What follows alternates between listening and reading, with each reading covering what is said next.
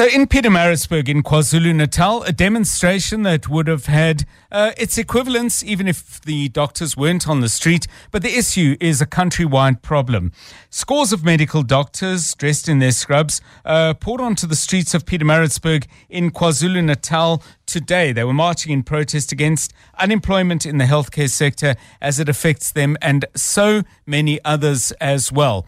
We thought we'd talk to one of the young doctors and just get a sense of how the issue is affecting them, not just as a group, but personally as well. And for that reason, on 702 Drive, we welcome to the show Dr. Siyaneliswa Shozi. Dr. Shozi, welcome and thanks very much for your time.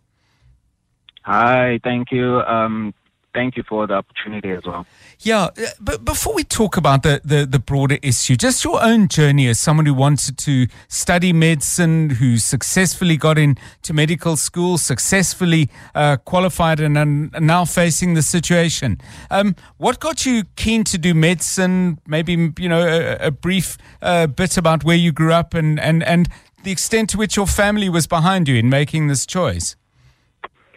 Okay, so my name is Jan Shozi. I I'm a 30 year old uh, young man who initially was a young boy at 18 years old. And I was caught between two options. Um, mm. I had a possibility of becoming a chemical engineer.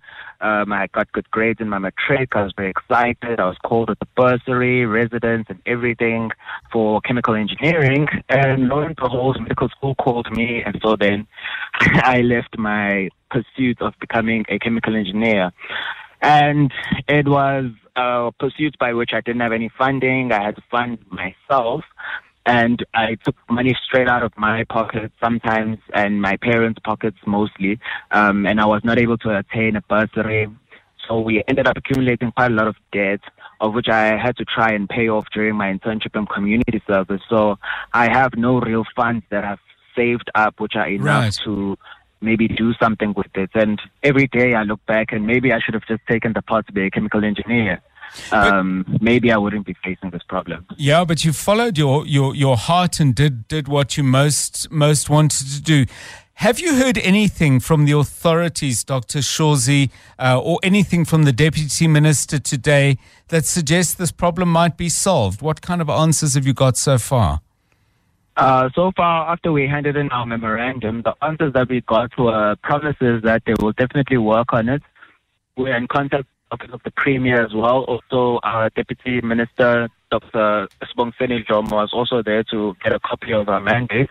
And also the HOD of KZN Department of Health, uh, Dr. Sandile Tshabalala, was also there to receive our mandate. They, they are understanding our plight but we are not really satisfied until we get firm offers that we are going to a hospital where we can tender our services to help people of South Africa. So we are hopeful, but we are not really holding our breath. I, I, I, want to get a sense. I mean, you, you said you've done your community service, your, your internship. While you were doing that, when would you have been expecting to hear about a placement? I mean, normally would you expect to hear September uh, 2023, a little bit later? Um, what what were you given to expect? So, generally speaking, in medicine, there are posts that are released around October, right. which give us an indication of how many doctors will be able to be employed. So, in last year, October, I think I saw less than 15 posts uh, from KZN on its own. And uh, we were all amazed and shocked that we'd see so few posts when there's so many of us coming into the system. So then we started uh, engaging with our trade union, Samatu. We started a list. We started writing our names. We collected data um, so that we can present it to the Department of Health and say, please, these are the number of doctors that you should actually be preparing space for. And since four months ago, we haven't really got anything which we can really hold on to. Right. Say uh, they're willing to employers, yeah. And, and, and Dr. Shozi, I mean, while you were doing community service, where, where, were you based? And while you were doing that work, did you feel uh, that, that you had made the right career choice, that you were doing something that you love now and would grow to love more? Definitely. I love medicine. I would not go back and choose chemical engineering. I would only ever consider it because now I'm unemployed. But I love medicine and I've done many courses to try and bolster my CV as have my colleagues, so that we continue to give even higher quality care to the patients that we have. I was placed in Flagstaff uh, Community Healthcare Center, uh, Right. uh, whereby we had our own casualty. So we did everything from uh, maternal cases to um, um, accident and emergency cases, chronic patients, uh, children, everything. We rotated through there and and gained quite a lot of experience in pri- in public he- in primary healthcare, also Right. public health, whereby we went to other smaller clinics and we also did outreaches and we did a lot of good. So that is work that I'm willing to go and continue doing even at this point. T- tell us a little bit about Flagstaff, because I mean, you know, I've never been there. I know it to be a, a small town in in the uh, inland of the Eastern Cape. Um, what what sense did you have of how much people there needed you? Because I would have thought the medical options there would be fairly limited.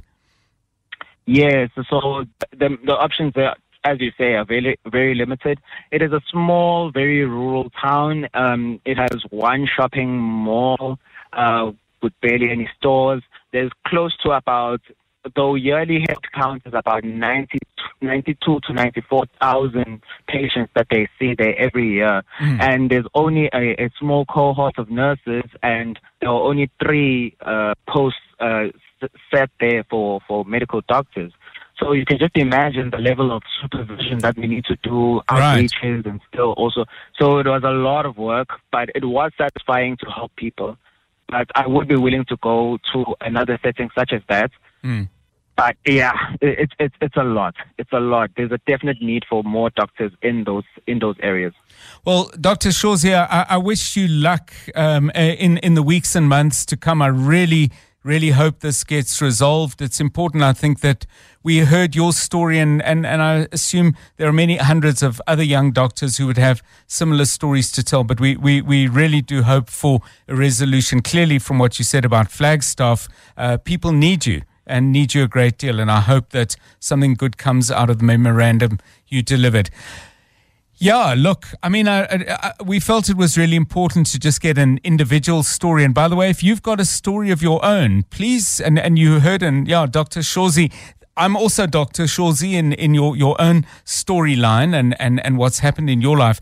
Please do call in. I, th- I think we need to personalize what's happened here a little bit more, uh, just to look at the full consequences of uh, a country on the one hand short of doctors and on the other hand unable to look after and I mean that very, I phrase that very carefully, unable to look after properly the already huge amount of money allocated to public health in order to hire them.